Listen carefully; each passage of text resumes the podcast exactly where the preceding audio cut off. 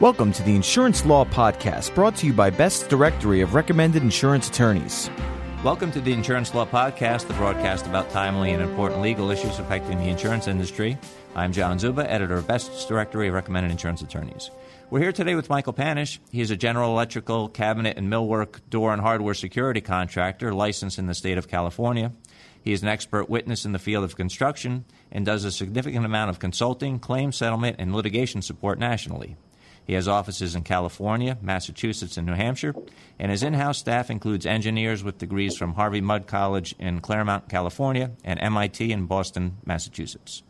Mike, it's nice to have you on our podcast again today. Well, thanks. It's good to speak with you again, John. Uh, Mike, in one of our podcasts together, we briefly discussed what an attorney should seek out when looking to hire a construction expert, witness, and consultant. And today we were hoping that we can get into a little more detail on that. Yeah, sure. That would be great. Uh, so, Mike, can you tell us what qualities should someone be looking for when choosing a construction expert? And can you give us some tips that our listeners should consider when trying to select the perfect construction expert? Well, I've always felt that the most important aspect to qualify any professional is their past experience. You know, how many years they've been practicing their craft. Has that person been personally involved in their business? Uh, for instance, compare the qualifications of a doctor that's done thousands of heart operations versus the doctor that's observed the same number of operations. You can compare the two doctors to two contractors. The first contractor has had years of hands on experience, and the second contractor is what is known as a paper contractor. First contractor has actually gotten dirty working practicing his trade, while the second has stayed in his office and observed subcontractors and possibly even his own employees do all the actual work. In the case of the two doctors, if I was a patient, I'm sure I would want the man that has personally performed all the operations and has the working knowledge of his profession over the second doctor that may have witnessed the surgeries but never even picked up a scalpel. In the example of the two contractors, I would choose the contractor that knows the job from the foundation up, you know, literally having served in the trenches personally. Uh, Mike, that's a good analogy. Uh, so, is actual hands on experience the only qualifying measurement of a good expert? Well, no, you know, there are other ingredients to finding the best expert. Uh, can you elaborate a bit more on that? Sure. A well rounded and competent expert has superlative skills in his trade. He has field knowledge, experience, and past dealings with his fellow tradesmen as well as his clients. He knows what acceptable trade practices are, and he's had experience dealing with governing authorities, seen subcontractors perform their duties, and he may have had problems with some jobs and knows what the fixes are for these types of issues. He's resolved, modified, or invented solutions to problems that have occurred when he had been hired to take over existing construction projects, and has the wherewithal to make sure that his projects make the deadline commitments and obligations that are present on many construction jobs. He hopefully has been involved in bidding, purchasing products, scheduling deliveries, and can understand and explain to you what the normal course of construction issues are. Uh, Mike, it sounds like you're talking about construction or project management here. So why can't, say, an architect necessarily do the same sort of work that someone can do as an expert in the construction field? Well, that's a good question. Uh, I've been involved in many cases where the opposing expert is, in fact, an architect, an engineer, or a building inspector. And in some types of claims, an architect or an engineer does have the sufficient knowledge relating to that practice. However, in many cases, they've never actually laid their hands on any of the work that they should be responsible for analyzing and required to comment upon. Now, why is it that they may lack the experience? Well, while they may be competent to supervise installations of materials, the proper placement and usage of engineered hardware, they lack the hands-on field experience that a really competent and knowledgeable construction expert has obtained through years of practicing his trade. Most architects and engineers lack training involved field work, and they don't have the on-the-job experience relating to the actual construction processes. Can you give an actual example of this? Years ago, I was attending an expert deposition of an architect that was representing a plaintiff in a cabinet defect case. I was the opposing expert, and the first set of questions from the attorney that I was working with was directly pointed at the CV, you know, the curriculum vitae of this architect.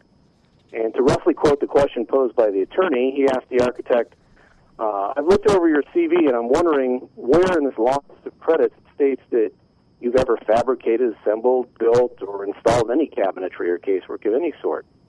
And the architect kind of hemmed and hawed for a few seconds, and he stated that he'd once designed and drawn some booths for a restaurant, and he also helped his brother-in-law install a couple of kitchen cabinets that were purchased at a local home center, and then he didn't have anything else to say. So the attorney follows up with, "You're telling me that uh, you're qualified to analyze, evaluate, and render your opinion of these cabinet problems pertaining to this case based on those two experiences? And the architect responded that he was a licensed architect. He had years of training, and that far outweighed the opinions of a lowly cabinet contractor in that situation. What happened next during that particular case? Well, once again, the attorney got back to him and said, So, how many cabinets have you ever designed, manufactured, or installed? And while you're at it, why don't you explain to me how the cabinets of this type are milled and assembled? And the architect refused to answer. The deposition was quickly concluded. And after that short deposition of this so called architect cabinet expert, the opposing counsel withdrew the architect as his expert on the case. Uh, Mike, do any other situations come to mind? I'm currently involved in an automatic operating door case where an unqualified engineer, uh, in an apparent desperate attempt, is willing to stretch the realm of his abilities by listing an enormous roster of seminars that he attended in an effort to prove that he's qualified to testify about this door case.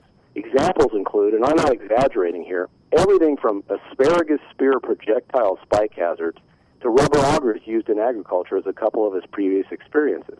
So he felt he was qualified to assess an automatic door injury case where he plans to go with this. I don't understand. It's comical, and I expect it'll lead to him being disqualified in this pending case. Uh, Mike, uh, a while back you mentioned building inspectors, uh, so I take it you're not necessarily a big believer in, in them as experts either. Is that correct? Well, you're right. In most cases, they don't have the qualifications or the expertise necessary.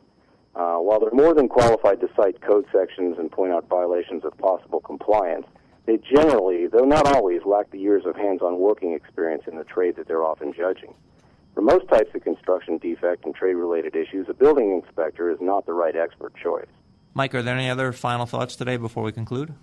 Well, one of the most beneficial services any expert can offer to a case is the comprehensive knowledge and the understanding of his area of expertise. To most effectively utilize a qualified and talented expert, an attorney should contact him either prior to filing a claim or consult with him early on before formulating any of his discovery inquiries.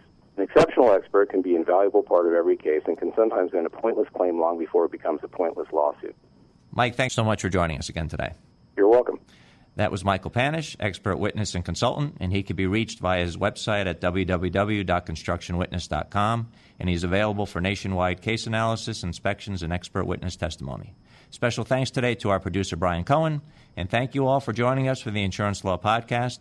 To subscribe to this audio program, visit podcast.insuranceattorneysearch.com or go to online directories such as iTunes or Google or Yahoo's podcast directory.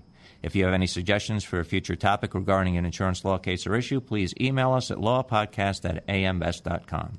I'm John Czuba, and now this message.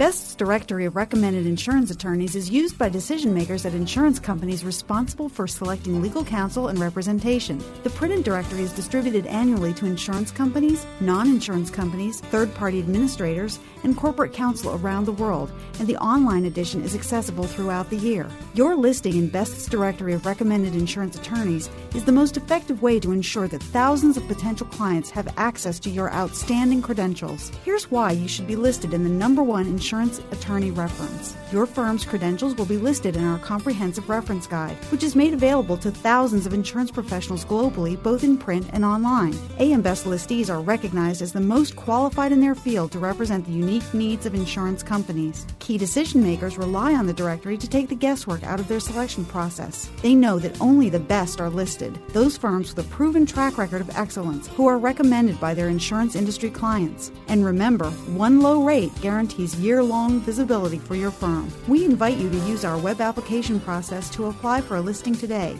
With our reasonable rates and broad exposure, there's no more effective way to get the attention of the insurance industry. For more information about Best's Directory of Recommended Insurance Attorneys, visit www.insuranceattorneysearch.com.